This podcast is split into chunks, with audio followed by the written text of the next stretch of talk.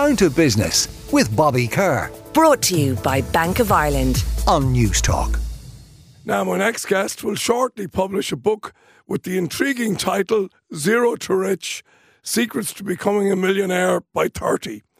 Fiona Smith is the founder and CEO of the Millennial Money Woman. She's a wealth and investment advisor for clients from a variety of financial and personal backgrounds, and she joins me now. Good morning, Fiona. How are you? Good morning. I'm great. Thanks so much for having me. Not at all. Now, I gather your interest in finance came from the fact that you sadly saw your grandparents actually lose a lot of money. T- tell us a little bit about that backstory.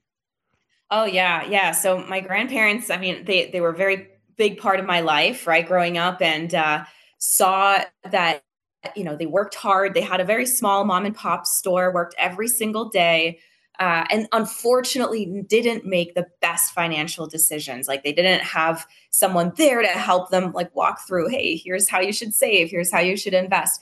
And one day they lost absolutely everything they've ever worked for in their entire lives. And you know i saw them struggle. I saw them worry about you know putting food on the table and that kind of translated you know for the rest of my life. That was the seed um, that was originally planted. And that is exactly why I decided to go ahead and pursue uh, wealth management, understanding about money, and trying to help other people too who are, uh, who are you know in a, in a very similar uh, tough financial situation. Okay, so tell us a bit about the book. Then I, I, you probably don't want to give all uh, the trade secrets away, but but maybe outline you know secrets to becoming a millionaire by thirty. Firstly, uh, uh, why 30? Absolutely. So, why 30? Uh, I think it's because I was able to achieve that. And I think I've seen other clients were able to achieve this too that I've worked with in the past.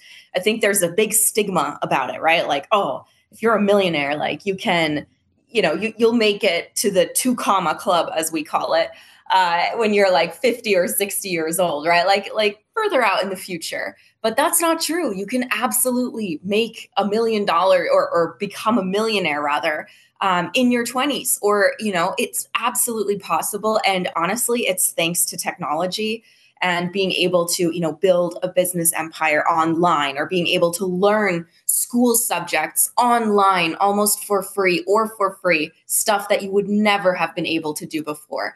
And that's one of the things or one of the reasons why i wanted to really make this stand out and let people know it's possible. It is absolutely possible. Like, let's not think that, you know, making money has to do with how, you know, how much older you are or whatnot. Like, you can make it young, you can make it old. It doesn't matter. You can make it. That's the point. Now, let me ask you an obvious question. If it's that easy, why isn't everybody doing it? well, it's not that easy, unfortunately. I think the steps are easy, um, right? I mean, for example, you know, it's it it makes sense, right? You spend less than what you earn. Those are all logical steps. It makes sense to put money into the stock market. That makes sense. But what oftentimes, the reason to, to answer your question, the reason why people oftentimes fail at this is because of emotions. Humans are irrational people, right? If, if otherwise, we would be like Spock, right? Like we would be no emotions, we would just make logical decisions but that's also not really being human. Uh, and so I think the emotional part is what really makes the difference for good, for better or for worse. And oftentimes in this case, for worse. So to answer your question, as an example, you know, we all know like if you make a hundred dollars, you should not spend more than a hundred dollars. I mean, that makes sense. But people don't do that. People spend more than a hundred dollars, assuming they made that, right? They they go into debt. For example, they see a I don't know, a nice car or something like that, that costs as much as their annual salary. That, for example, is not logical. It's not rational, but people still do it. And those tiny little choices, every single little choice you make today, will literally have a massive impact in your future. But, and it's the same. No, go ahead. No, I, I, didn't mean to cut across you, um, Fiona, but you know, surely debt, like a manageable debt, as long as you're able to pay it back, can be a good thing. It can allow you grow a business. It can allow you, you know, like many businesses would never get to be able to scale unless they used fo- some form of debt. Yep, absolutely. I mean, I think it depends on I really do think it depends on, you know, a your your education level, like how much do you know about money? I think a lot of times people are a little bit um, they think money is like a taboo subject right? They don't want to touch it. Maybe they're worried about it so they don't want to peer behind the covers right? Look underneath the hood. Um, but it's so important to understand like basics right and when you understand basics no matter where you are in the world whether you're in africa in america in europe it doesn't matter and it doesn't matter what you do for work if you're a mechanic if you're I don't know, a white collar worker, whatever, you can build wealth. It just takes that discipline, and discipline is the key. Um, well, first of all, if you want to if you want to make a million or become a millionaire, it, it's generally triggered by a fairly significant event. So, like selling a business, for example, and you know, building a business, uh, as I know, maybe I don't like to. Uh, takes a long time. It took me twenty plus years. Um, and most people that I know uh, are not overnight successes. So this is why you know, uh, like you can you can earn good money working in your business, but you'll only ever earn big money when you sell a business. Would you agree with that?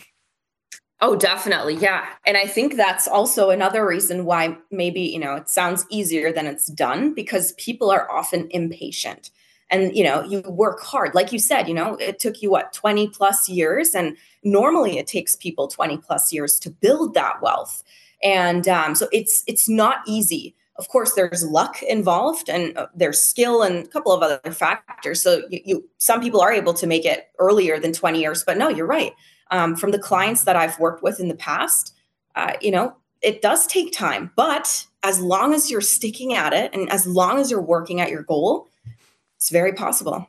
Absolutely possible. You, one of the chapters in the book urges us to think of money as time, not money. What do you mean by that?